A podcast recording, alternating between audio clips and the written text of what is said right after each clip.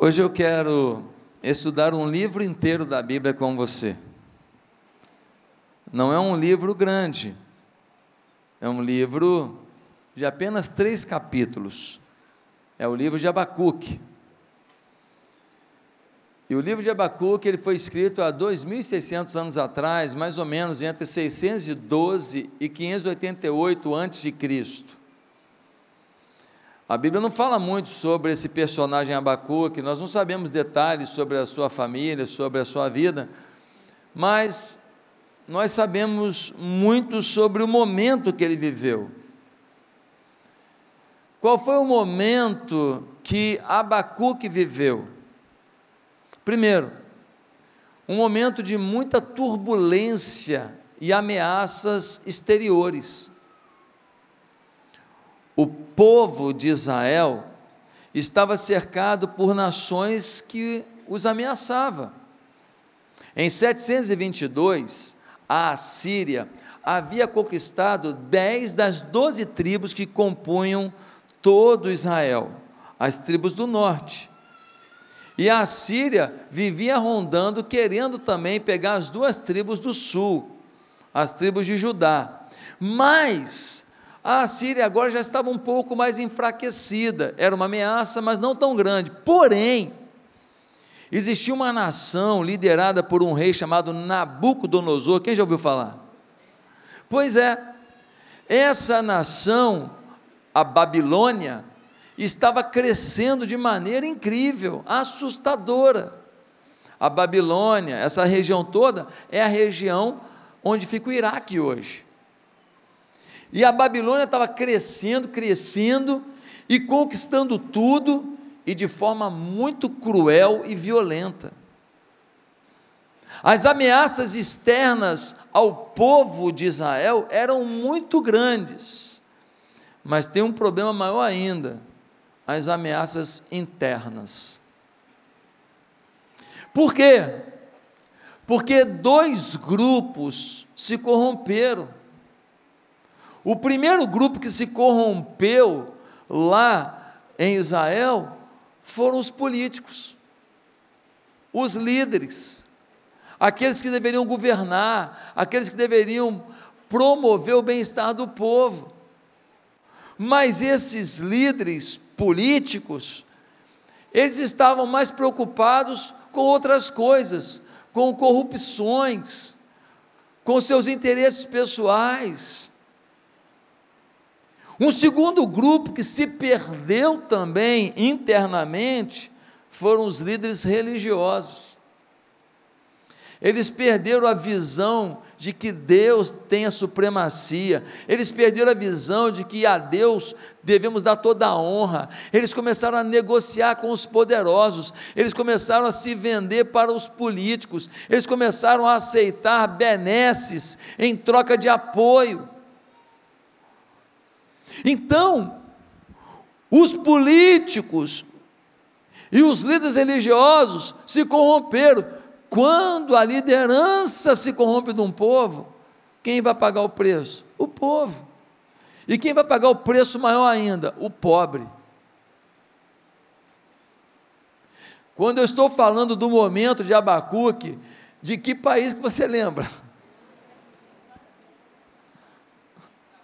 É impressionante como algo de 2.600 anos atrás parece que é o jornal de hoje. Nós vivemos momentos ameaçadores na nossa nação, momentos complexos na nação.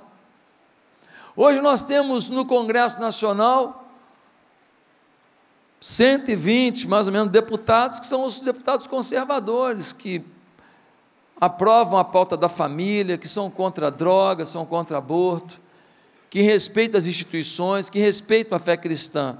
Você tem outros 120 lá que são aqueles que são contra a pauta da família, eles têm esse direito. Constitucionalmente, qualquer um tem direito de expressar sua opinião.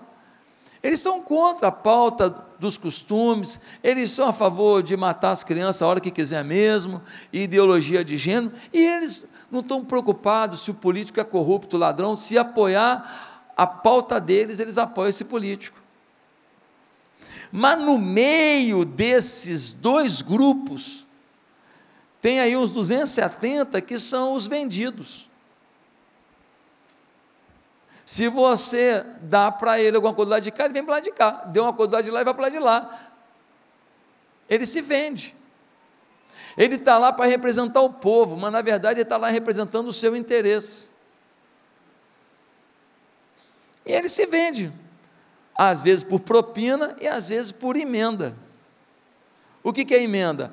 Um dinheiro que o deputado, que o senador, que eles têm direito, está no orçamento, é certo, é justo. Ele pega esse dinheiro e ele investe em alguma obra social, alguma obra é, de infraestrutura do seu estado. Está certo, está no orçamento, não tem nada de errado nisso. O problema é que quem libera o dinheiro fala: você tem direito, mas só vou liberar na última hora. Aí não dá tempo de você fazer nada no seu mandato, você não vai se reeleger. Eu só te dou sua emenda se você votar no que eu quero. É desse jeito. Nós estamos vivendo tempos que parece que a justiça tem lado. As coisas não são feitas para todo mundo e julgadas para todo mundo do mesmo jeito. Nós estamos vivendo um tempo que, se você falar o que você crê da palavra de Deus, tem gente que se acha no direito de falar que vai te prender. Quando a Constituição do nosso país, que não foi alterada nisso, ela diz que temos liberdade de expressão e mais que isso, que temos a liberdade de credo religioso e mais que isso, temos a liberdade de culto e que isso é inviolável. Ou seja, eu tenho direito de falar que sou contra o aborto e ponto final. Eu tenho direito de falar que o princípio que creio da palavra de Deus é que Deus fez homem e mulher para constituir uma família monogâmica. É o que eu creio, é a palavra de Deus. Mas parece que isso hoje assusta. O cara que fala que é a favor da liberação da maconha, ele tem esse direito pela Constituição, ele pode ser a favor disso. Eu sou contra. Eu também tenho o direito de falar que sou contra. Só isso. Mas nós vivemos um tempo complicado na nação. E dentro desse contexto de tanta injustiça, em que uma senhorinha de 70 anos com a Bíblia na mão, que está lá falando: Olha, eu não concordo com o que está acontecendo na democracia do meu país, ela é presa como se fosse uma meliante, como se fosse um ataque à segurança nacional, nesses tempos tão desconfortáveis. Surgem perguntas na nossa cabeça. Nesse tempo em que a violência cresce a cada dia, em que você sai de um bairro para o outro e tem medo, em que você para num sinal e vem alguém com a bolinha na mão e você não sabe se debaixo da bolinha tem mais alguma coisa, uma faca, uma arma, e você fica assustado de parar num sinal, nesse tempo tão desconfortável, de empresas fechando, de muita gente traindo, muita gente que estendeu a mão. Nesse tempo surgem perguntas na nossa cabeça. E são as mesmas perguntas que surgiram na cabeça de Abacuque, porque ele viveu nos dias dele que nós estamos vivendo hoje. E é por isso que eu decidi hoje, em oração, trazer as dúvidas do nosso coração, porque as dúvidas do nosso coração, não todas, mas algumas, são as mesmas dúvidas do coração de Abacuque. E quais são essas dúvidas? A primeira dúvida do profeta Abacuque, diante das ameaças externas e internas da sociedade que ele vivia, é a seguinte: por que Deus permite que a maldade cresça ao nosso redor? Não bate na gente essa pergunta também? Por que, que gente má, gente que é corrupta, gente que tem um monte de processo, continua deitando e rolando, continua decidindo o país, continua em função de liderança, continua prosperando financeiramente. Como é que pode isso? Por que, que as nossas orações não são respondidas? As coisas vão de mal a pior, tanta coisa acontecendo. O Abacuque pergunta para Deus: por que, isso está acontecendo? Eu te pergunto, você também não pergunta isso? Por que, que gente ruim, que pratica o mal, continua cheio de poder? E gente boa, temente a Deus, é injustiçado. A gente se pergunta isso, e aí Deus responde. Abacuque perguntou, lá no capítulo 1, versículo 2 a 4. Olha o Abacuque perguntando. Ele diz assim, ó: Até quando, Senhor, clamarei por socorro sem que tu ouças? Até quando gritarei a ti violência sem que tragas salvação? Porque me fazes ver a injustiça e contemplar a maldade? A destruição e a violência estão diante de mim. Há luta e conflito por todo lado, por isso a lei se enfraquece e a justiça nunca prevalece. Os ímpios prejudicam os justos e assim a justiça é pervertida. Parece estar falando do dia de hoje aqui no Brasil. Ele fala, ah, por que, que o senhor permite esse negócio? Por que está crescendo tanta maldade? Aí Deus responde. Quer saber a resposta? Quem está interessado? Deus responde no capítulo 1, a partir do versículo 5. Ele diz assim, ó, Abacuque 1:5. Olhem as nações e contemplem-nas, fiquem atônitos e pasmem, pois nos dias de vocês farei algo em que não creriam se lhes fosse contado. Estou trazendo os babilônios, nação cruel e impetuosa, que marcha por toda a extensão da terra, para apoderar-se de moradias que não lhe pertencem. É uma nação apavorante, temível, que cria a sua própria justiça e promove a sua própria honra. Seus cavalos são mais velozes que os leopardos, mais ferozes que os lobos no crepúsculo. Sua cavalaria vem de longe, seus cavalos vêm a galope, vem voando como uma ave de rapina que mergulha para devorar.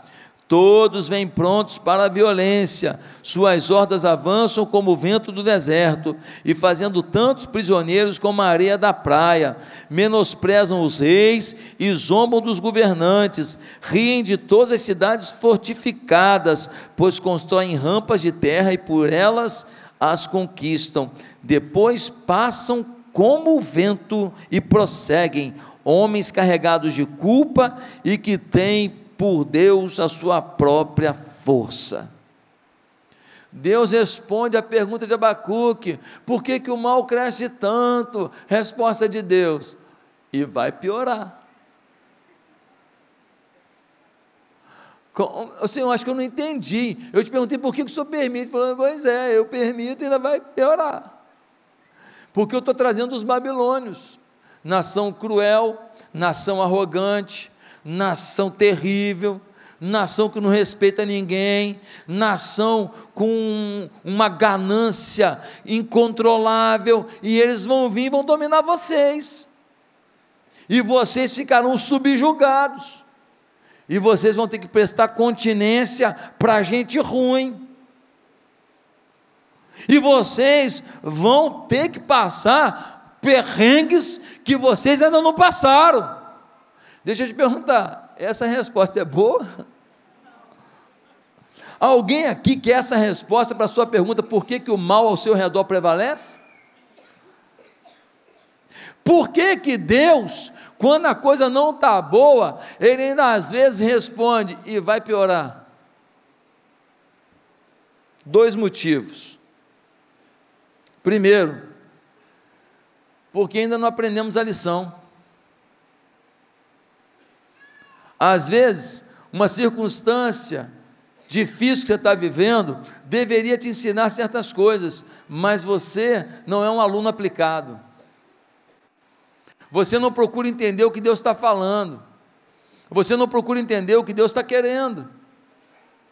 Então, Deus vai ter que apertar ainda mais o cerco, vai ter que botar mais lenha na fogueira, vai ter que ferver mais a água, vai ter que apertar um pouco mais sua musculatura, vai ter que te aumentar a pressão, porque você ainda não entendeu a lição. A prova vale de 0 a 10, você está tirando 3 ainda. Você não passa de ano ainda. Você não passa de fase ainda. Você não compreendeu ainda alguma coisa que Deus quer esclarecer contigo, porque Deus tem um plano contigo. Deus tem um objetivo contigo. Você não é descartável para Deus. Deus tem expectativa sobre a tua vida. Deus quer que você seja um símbolo da prosperidade do reino, um símbolo do amor de Deus, um símbolo da, dis, da disposição por implantar na terra a justiça de Deus. E se você não aprender a lição, o maçarico tem que queimar mais. Para dizer que quando o maçarico estiver esquentando, você, opa, estou aprendendo, estou aprendendo. Um segundo motivo pelo qual muitas vezes aquilo que está ruim ao seu redor ainda vai ter que piorar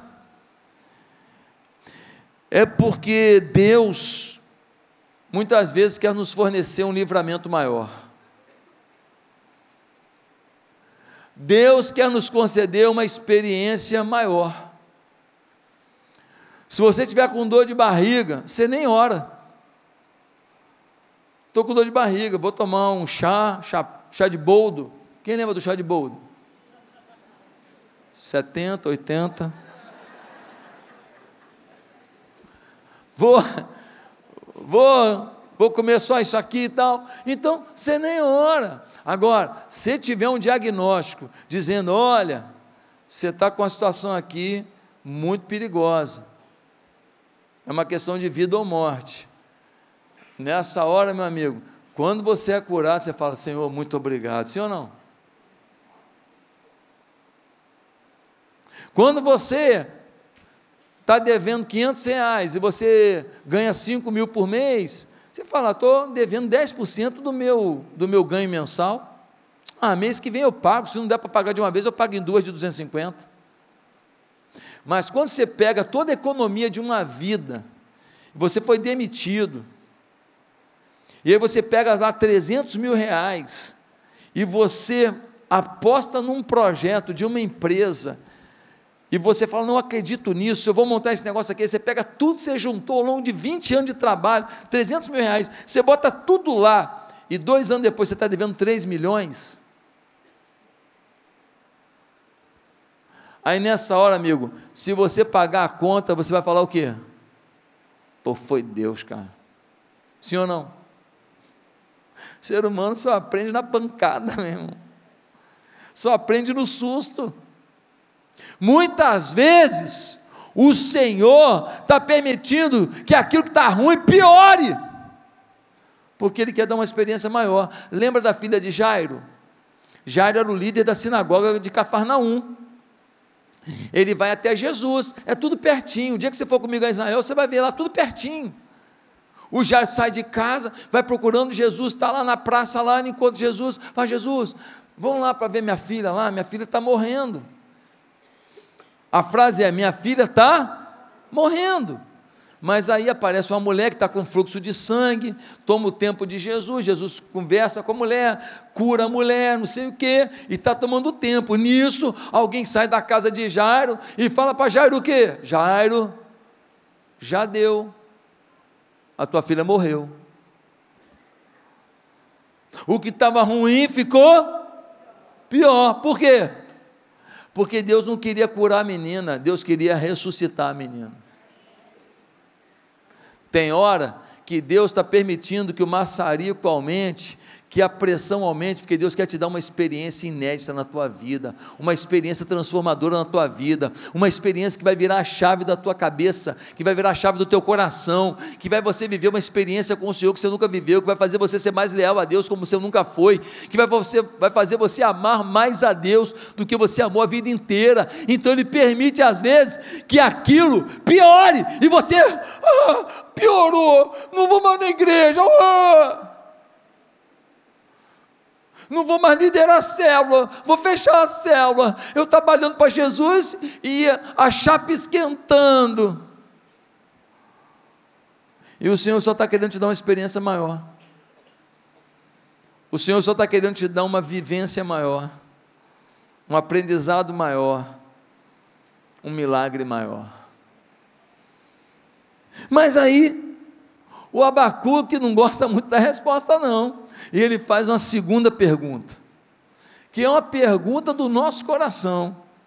E a pergunta dele foi: como pode ser justo gente pior do que o nosso povo sofrer menos que a gente? O que, que ele está falando? Ele fala assim: ó, tudo bem, nós estamos falhando, Senhor, então vai ter sofrimento para a gente, porque a gente se esqueceu do Senhor, porque a gente se afastou da tua vontade, do teu propósito. Tá bom, a gente vai ter que sofrer. Agora o Senhor vai mandar a Babilônia nos dominar? O Senhor vai mandar o injusto nos dominar? Eu fazendo minhas coisas aqui, me arrebentando, e gente ruim prosperando. Se eu mereço algum tipo de sofrimento para aprender alguma coisa, para mudar em alguma coisa, caramba!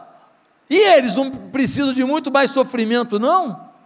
O Senhor vai agora usar a Babilônia, esse povo cruel, esse povo terrível, esse povo que não respeita a Constituição, não respeita as leis, não respeita a opinião, não respeita o cristianismo, não respeita a família. Eles é que vão me disciplinar, disciplinar agora? Não é a pergunta que a gente faz? Por que, que certas pessoas estão prosperando tanto, avançando? E a gente tem nossas falhas, mas calma aí, eles são todo errado. Como é que pode isso? Bate essa pergunta, sim ou não?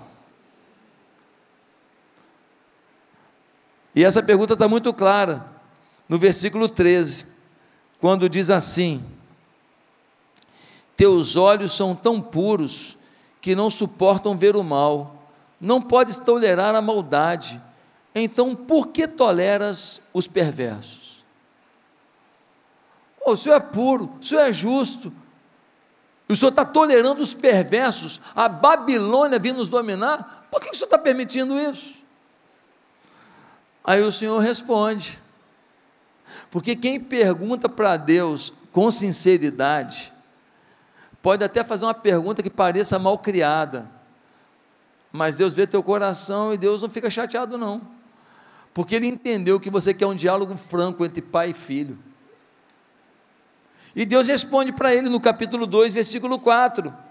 No capítulo 2, versículo 4 diz assim: Escreva, o ímpio está envaidecido, seus desejos não são bons, mas o justo viverá pela fé. De fato, a riqueza é ilusória, e o ímpio é arrogante e não descansa. Ele é voraz como a sepultura e como a morte. Nunca se satisfaz. Apanha para si todas as nações e ajunta para si todos os povos. Todos esses povos um dia rirão dele com canções de zombaria e dirão: Ai daquele que amontoa bens roubados e enriquece mediante a extorsão. Abacuque pergunta: tá, mas por que, que o Senhor permite que gente pior do que a gente esteja vivendo uma vida melhor do que a nossa? E aí o Senhor responde para ele: Ei, eu estou tratando com meu filho e estou te disciplinando e te orientando, te ajudando a aprender e a melhorar. Agora, você acha que eu não estou vendo o que eles estão fazendo, não? Eu estou até usando a vida deles para te discipular, para te disciplinar, para te ensinar, para te aperfeiçoar, mas a chapa deles está esquentando. Ninguém foge da minha justiça, o dia deles vai chegar. Algumas pessoas nesse Brasil pensam que estão acima de tudo, mas eles não estão acima de Deus. Uma hora a conta vai chegar. Deus pode parecer que está atrasado, mas não está. Deus está no tempo perfeito. E quando chegar o tempo do Senhor, ai daqueles que vilipendiaram com a fé no Senhor, aqueles que destruíram os princípios do Senhor, aqueles que não seguiram a justiça. Ele está falando para o povo e para o Abacuque: Abacuque, deixa eu te falar, fica na boa, fica tranquilo, resolve o seu problema, muda a sua vida, porque com o ímpio eu vou tratar no tempo certo.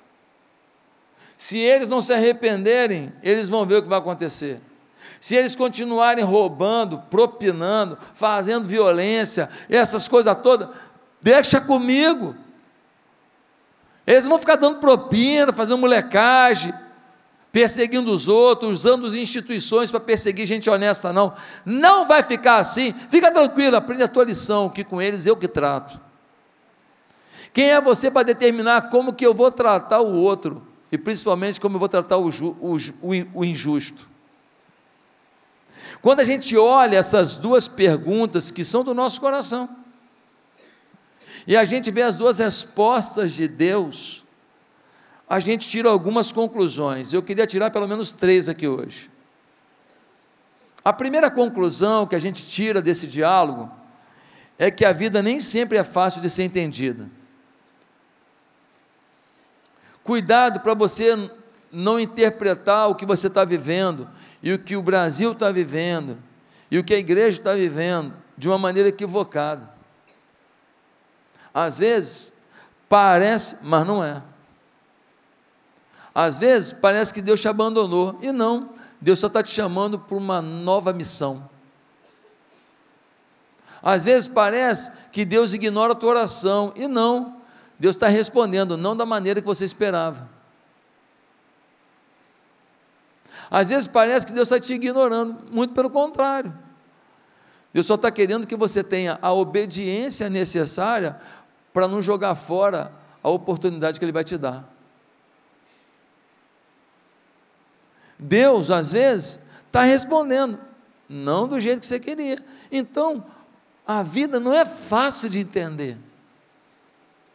E aí eu concluo que há momentos na vida que não dá para entender, só podemos confiar. Tem hora na vida que eu não entendo, por que, que morreu? Por que, que passou por isso? Por que está doente? Por que perdeu isso? Por que foi traído? Por que enganaram? Eu não consigo entender, mas eu posso confiar porque a vida é complexa e nós não vamos conseguir entender tudo que está acontecendo com a gente, tudo que está acontecendo ao nosso redor, tudo que está acontecendo com as pessoas que nós amamos, tudo que está acontecendo com a pátria amada Brasil. A segunda conclusão que eu chego aqui é que Deus é soberano e suas respostas não são as que gostaríamos e nem no tempo que gostaríamos. Por que, que o mal aumenta? Resposta: você não viu nada, vai piorar. Nem sempre as respostas de Deus são as que a gente gostaria e no tempo que a gente gostaria. Então eu aprendo o quê? Que Deus é soberano. Deus está no controle. Deus sabe o que faz.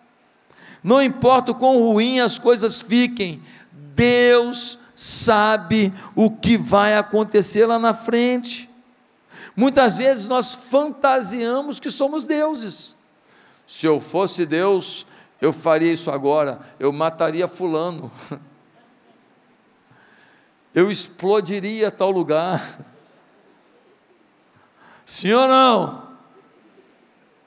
Se eu fosse Deus, eu acabava com esse pessoal todo que faz isso e isso e aquilo. Ei, você não é Deus? Para de fantasiar. Tem gente que está aprontando e que Deus ainda vai fazer uma missão linda na vida deles. Deus ainda vai restaurá-los. Como fez com Paulo, que era um perseguidor da igreja e se tornou um promotor da igreja a ponto de dar sua própria vida pela igreja. Quem é você para determinar quem já deu? Quem não merece mais a chance? Quem é você? Deus é soberano. Às vezes Deus permite um pouco mais de desconforto, porque tem propósitos maiores. Eu preciso crer na soberania de Deus. Pastor, mas está doendo. Pastor, mas meu marido foi embora. Pastor, mas meu filho está perdido. Pastor, mas minha filha está passando uma dor muito grande. Pastor, mas meu coração está assim. Eu sei, não está fácil. Mas você está andando com Deus? Pastor. Então fica firme, creia na soberania dEle, Ele vai intervir. Ele vai intervir, Ele é Deus, Ele não te abandona, Ele está no controle, Ele sabe o que você está passando, o que o Brasil está passando. Mas tem uma terceira conclusão que eu tiro aqui. Eu e você não podemos nos abater com as circunstâncias, pois o justo vive pela fé. No versículo 4 do capítulo 2, nós temos isso. Mas o justo viverá pela fé. Pastor, estou devendo dinheiro. O que, que o diabo fala contigo? E aí, ó. Deu o dízimo. Ah. E está devendo. Aí qual a sua resposta? É, diabão. Mas o justo viverá pela fé. Pastor, mas tem uma pessoa doente na minha casa. E o diabo está falando para mim: olha aí, ó. Olha aí, ó. Doença na tua casa. Qual a resposta? Tem doença.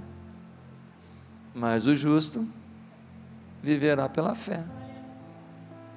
Ah, porque uma pessoa da igreja, pastor, foi grosseira comigo. Falou um negócio assim, ó, ó me deixou dodói. E o diabo falou para mim: sai dessa igreja. Porque tem gente muito ruim lá, um no meio de 15 mil.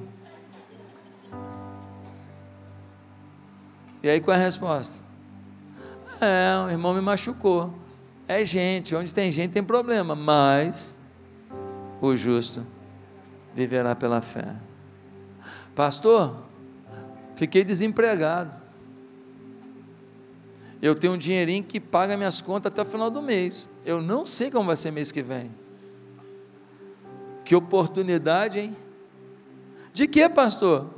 De declarar que o justo viverá pela fé. Bota tua fé no Senhor e pergunta para Ele o que Ele quer fazer no meio desse teu desemprego.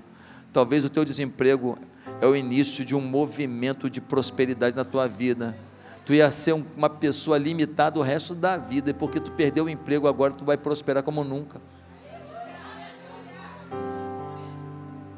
Meus amados irmãos, às vezes a gente e esquece que nenhum poder é maior que Deus.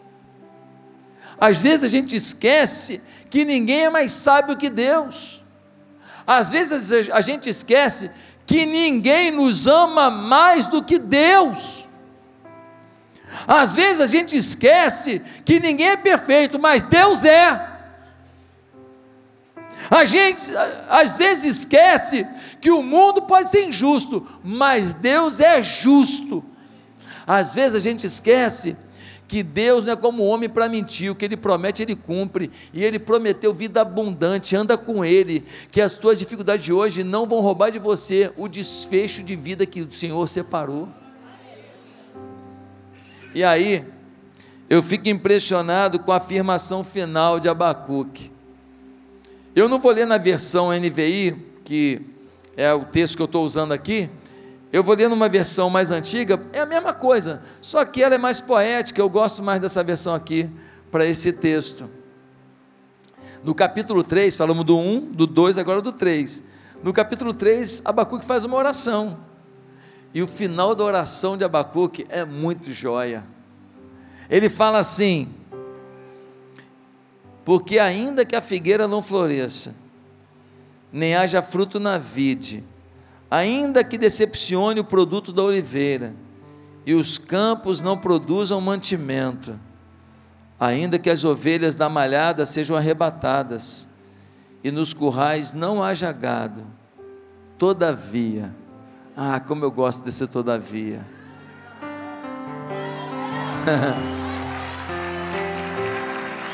ainda que a violência aumente, ainda que o desemprego aumente, ainda que um monte de injustos dê os rumos da nação, ainda que estejam perseguindo a minha fé, todavia, e Abacuque diz: todavia, eu me alegrarei no Senhor, exultarei no Deus da minha salvação Senhor Deus é a minha força, e fará os meus pés como os das servas, e me fará andar sobre as minhas alturas.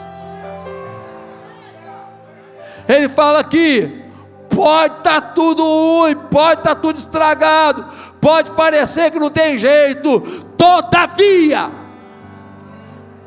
eu me alegrarei no Senhor, eu exultarei no Deus da minha salvação eu reconhecerei que o Senhor é a minha força, e Ele me fará voar sobre grandes alturas e prevalecer sobre as minhas dores e as minhas culpas, e me dará o destino de bênção, de prosperidade, de dignidade, de honra, de justiça que Ele tem sobre a minha vida, porque quem dá a palavra final na minha vida não é a circunstância e nem demônio nenhum, é Deus. Para declarar isso no meio das lutas, tem que ter uma palavrinha. Presta atenção, câmeras em mim. Maturidade. Sabe qual é o problema? Muita gente na igreja e pouca maturidade na igreja. E maturidade espiritual, visão espiritual no meio das lutas, só tem quem faz três coisas. Presta atenção nisso Primeiro, tem vida devocional. Você precisa ler Bíblia todo dia, amigo. Orar todo dia. Buscar o Senhor todo dia. Sem vida devocional, você é marionete na mão de Satanás sem nem notar. Você toma uma depressão espiritual de um dia para o outro. Você tem que ter contato com a palavra, viu como é que é viva? Viu como é que o Abacu, Abacu, Abacuque, vou nem ler isso. E o Abacucão, com um recadão para a sua vida, dizendo para você assim: Eu sei que você está passando, eu passei por isso. Eu passei por isso. Então, primeiro, vida devocional. Você quer maturidade? Você tem que ter aproximação de Deus, intimidade com Deus. Bíblia, oração e culto. É, ah, eu gosto da internet. Ah, gosto de ver culto de cueca. Ah, gosto de ver, assistir o culto comendo salaminho e, e tomando ainda uma cerveja, né? Deixa eu te falar, você que está na internet, que bom que a internet chegou até você. A internet é uma ferramenta maravilhosa e tal, vamos aproveitar, mas deixa eu te falar, a internet é um quebra-galho, nada se compara com a atmosfera do culto, com o ambiente do culto, com a força do culto, com a determinação do culto, com a busca do culto, com o quebrantamento do culto, não é a mesma coisa, não é a mesma coisa. Não faça uma igreja para você dentro da sua casa, desconsiderando o reino e a comunhão e a convivência com o povo de Deus. Não está certo. Segundo lugar, para ter uma autoridade. Primeiro, aproximação de Deus, Bíblia, oração e culto. Segundo, convivência espiritual. Você quer maturidade? Você tem que conviver. Conviver com gente da igreja, conviver com gente de Deus, conviver com pessoas que possam você trocar. Você tem que interagir. Como é que a gente cresce no trabalho da gente? Interagindo com os colegas. Como é que faz isso aqui? O cara te explica. Você vai avançando, você chega lá. Como é que você cresce lá na escola? Você está lá, você interage com o professor, interage com os colegas, faz trabalho em grupo, pergunta para um colega o que foi que o professor falou mesmo, e você chega lá. Como é que você interage no futebol lá, para quem é jogador de futebol? Você interage com um grupo, você fala, cara, quando eu vier aqui, você me dá ali, tal, tal, tal, e vamos tocar bola assim, vamos fazer assado, e você interage com um grupo, e vocês começam a ter um, já o, o, o pensamento que o outro vai fazer, e aí o time melhora e ganha o campeonato. Agora, você quer não conviver com a família, vem no domingo, ó, olha para mim, recebe a visão que Deus manda através do profeta, e depois você sai daqui e não coloca a visão em andamento, não interage sobre a visão, não troca figurinha, não faz conexões para que essa. Pra, ah, é, rapaz, olha aí.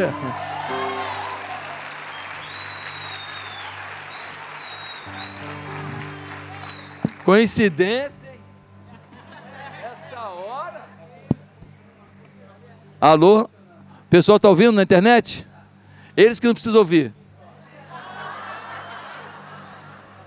Então eu vou continuar falando, está me ouvindo lá? Beleza? Então, gente, nós precisamos de quê? Nós precisamos de convivência. Como é que a gente faz isso aqui na igreja? Célula. Você precisa de célula. Você quer ter maturidade? Você precisa conviver com a família de fé. Interagir, um orar pelo outro, um clamar pelo outro. Voltou, glória a Deus. Você precisa de célula. Ah, não, eu não quero conviver. Eu tenho meus amigos lá, a gente sai para jantar toda sexta-feira. Então, poxa vida, você dá oportunidade para os amigos de interagir com você e sua família de fé, não? Você quer maturidade? Você precisa interagir com o corpo de Cristo, célula. Ah, eu cansei de célula. É, o diabo também está feliz. Gente, célula tem que ser aquela coisa, uma hora e quinze de reunião, depois fica para o lanche quem quiser, mas aquela reunião profunda, de intimidade, fala, pô, ora por mim, pô, que legal que a palavra que o pastor pregou diz isso, aprendi aquilo, você ministra no outro, recebe do outro, essa troca, ela é salutar, os seus filhos estão ali fazendo bagunça, mas não, vai para lá, vai para cá, mas estão vendo que o papai e a mamãe trouxeram a palavra para a semana, trouxeram a palavra para o dia a dia. E tem uma terceira coisa que te leva para a maturidade. Sabe o que é? Tratamento personalizado. Você está na célula, mas tem um grupo, tem convivência, tem troca, só que você tem questões pessoais. Ninguém vai chegar na célula e falar assim, cara, eu estou quase traindo a minha mulher. Ninguém vai chegar na célula e falar, cara, eu trago uma culpa no coração por uma coisa que eu fiz. Ninguém vai chegar na célula e fazer uma pergunta, às vezes teológica, porque tem vergonha de parecer boba e alguém vai rir. Ou seja, você precisa de um tratamento personalizado. Qual o nome disso?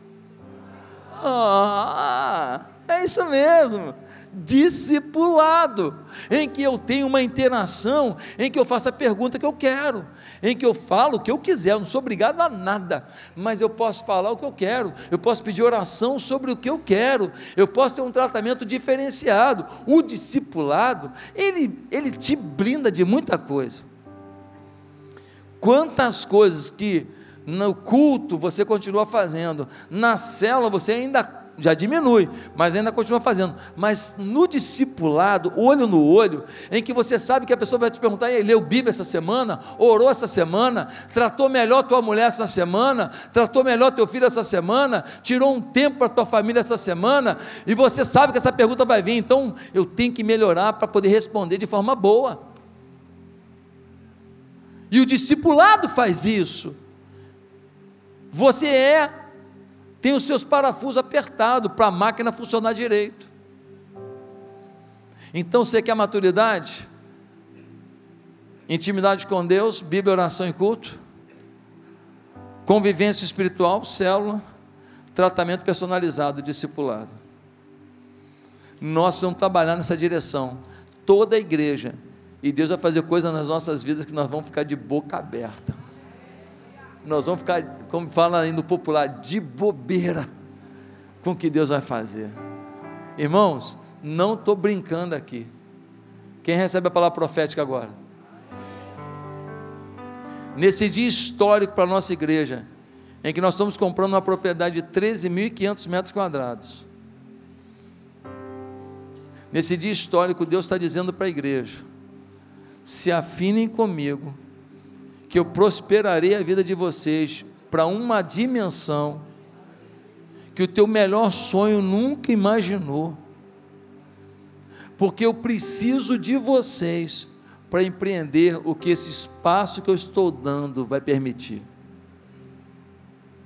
Deus está querendo saber quem são os valentes que vão receber essa palavra, que vão falar: conte comigo, Senhor, eu estou disposto para viver o exponencial. O Senhor quer levantar uma geração cheia do poder de Deus, cheia de criatividade, cheia de prosperidade, cheia de visão. Empresários que ganham muito e ganham muito para Deus. Gente, um tempo novo chegou.